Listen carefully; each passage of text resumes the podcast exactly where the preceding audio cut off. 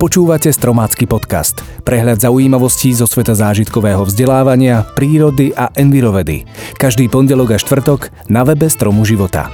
Dnes bude reč o vplyve umelo vytvorených priehrad na prírodu, o vzácnom dravcovi Sokolovi červenonohom a v závere podcastu si pripomenieme aj Deň učiteľov a Jána Amosa Komenského.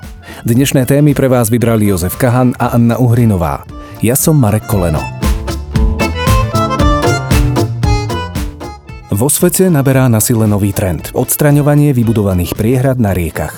V celej Európe ich už odstránili približne 4500 a v USA okolo 1300. Viete prečo? Hlavným dôvodom je, že priemerná životnosť priehrady je 50 rokov. Mnohé by sa dali revitalizovať, no často by to bolo o mnoho drahšie ako ich zbúranie. Údržba starých priehrad je zároveň nákladná a ich ďalšia efektívnosť či užitočnosť sporná. Priehrady menia teplotné režimy v povodiach, majú vplyv na biodiverzitu a zároveň aj na kvalitu povrchovej a podzemnej vody. Ako príklad uvedieme 60-ročnú slovenskú priehradu Krpeľany. Ide o starú priehradu, ktorej veľká časť sa skladá z hrubej vrstvy naneseného bahna. V ňom sa hromadia škodlivé látky, ako napríklad ťažké kovy zo skládok, chróm, molybdén, kanalizačné splašky či metán, ktorý je najnebezpečnejším skleníkovým plynom. V silnej vrstve bahna sa zakoreňujú iba dva invazívne druhy rastlín, na ktoré sa naviazali rýchlo sa šíriace druhy vodných mekýšov a drobné druhy tzv. burinových rybiek. Tie zas prilákali kormorány a kačice. Pôvodná biodiverzita tohto územia však bola podstatne pestrejšia. Bariéra znemožnila migráciu rybám a brehy už nelemujú nízke porasty, kde v minulosti hniezdili vtáky. Vplyvom priehrady výrazne poklesli aj podzemné vody, pretože nanesené sedimenty postupne zhoršili priepustnosť riečného dna. Opäť sa tak potvrdila stará múdrosť, že rieky sú tepnami krajiny. Ak im človek umožní aspoň na niektorých miestach voľne tiecť a prestane stavať megalomanské priehrady, stav životného prostredia bude z dlhodobého hľadiska lepší. Na Slovensku patrí sokol červenonohý medzi veľmi vzácne a ohrozené druhy – ich počet sa u nás v súčasnosti odhaduje iba na 10 až 40 párov. Je to vták veľmi spoločenský, preto zvyčajne hniezdí v kolóniách. Nestavia si však vlastné hniezdo, ale obsadzuje cudzie, najmä havranie hniezda. Niekedy sa dokonca zabýva aj v dutinách stromov. Každý rok vytvárajú tieto dravé vtáky nové páry. Samica znesie 3 až 4 vajíčka, na ktorých sedia striedavo obaja rodičia. Po vyliahnutí potomstva sa o potravu stará necelé dva týždne samec. Následne na lov potravy odchádza aj samica. Malé sokoly vyletujú z hniezda už po 4 týždňoch a po ďalších dvoch sa rýchlo osamostatňujú. Sokol červenonohý sa živí najmä hmyzom, menej často drobnými hlodavcami či inými cicavcami. Zriedkavo si pochutná aj na malých obojživelníkoch, plazoch alebo na mláďatách iných vtákov. Loví najmä za letu alebo pri chôdzi po zemi. Vedeli ste, že je našim najpestrejšie sfarbeným a zároveň najmenším sokolom u nás?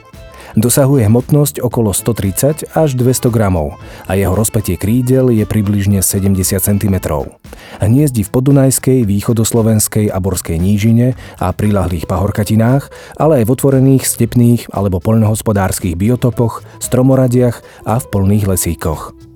Rapídne zníženie počtu sokolov červenonohých súvisí s úbytkom polných hniezdnych kolónií havranov a celkovým znížením počtu vrán, kaviek, sojok a strák, ktorých hniezda tento dravec obsadzuje. Negatívne na jeho výskyt pôsobí aj veľkoplošná aplikácia pesticídov, pretože následne nedokáže nájsť dostatok potravy.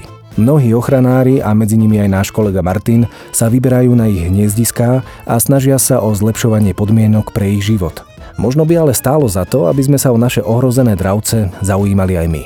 Ak navštívite na budúce nejakú farmu, položte im otázku. Aké dravce sa v okolí farmy vyskytujú a ako zlepšujete ich životné podmienky? Podľa odpovede sa následne rozhodnite, či chcete na danej farme nakupovať alebo nie.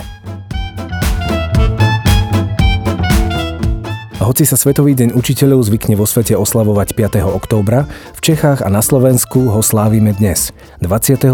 marca, ako spomienku na narodenie Jána Amosa Komenského, učiteľa národov.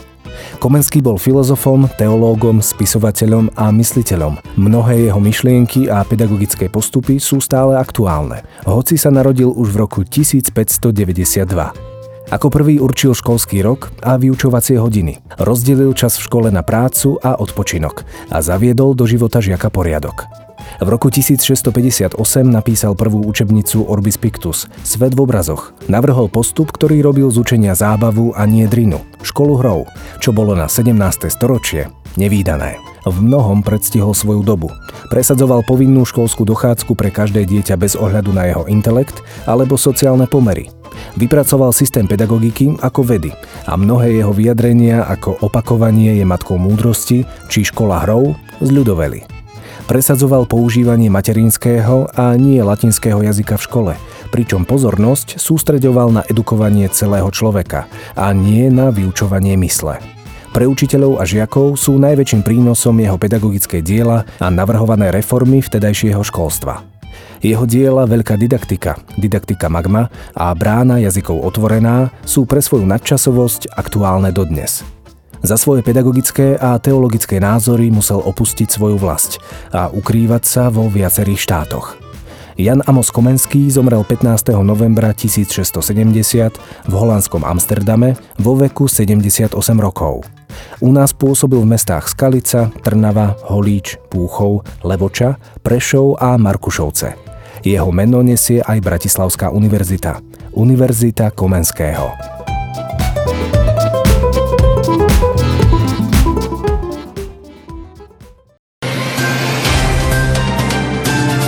Marekové haluzoviny.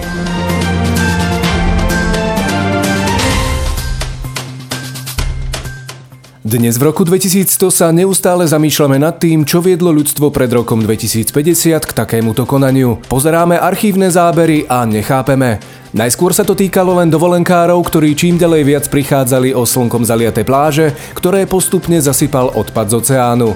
Obyvatelia z nútrozemia boli stále presvedčení, že ich sa to netýka.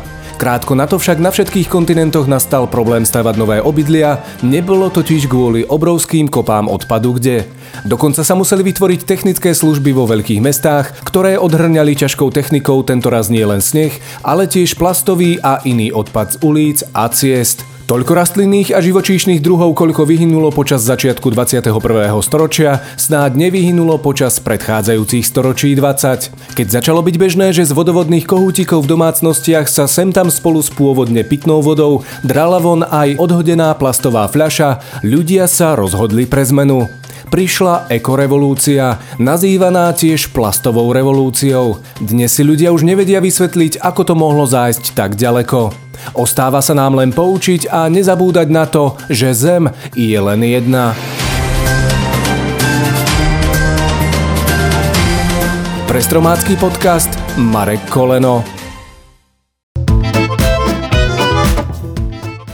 Tak to bolo z dnešného podcastu všetko. Na budúce si povieme o elektroodpade, histórii Sviatku bláznov a predstavím vám aj kuriózne vynálezy. Teším sa na vás už tento pondelok a budem veľmi rád, ak nám dáte aj odber. Ďakujeme.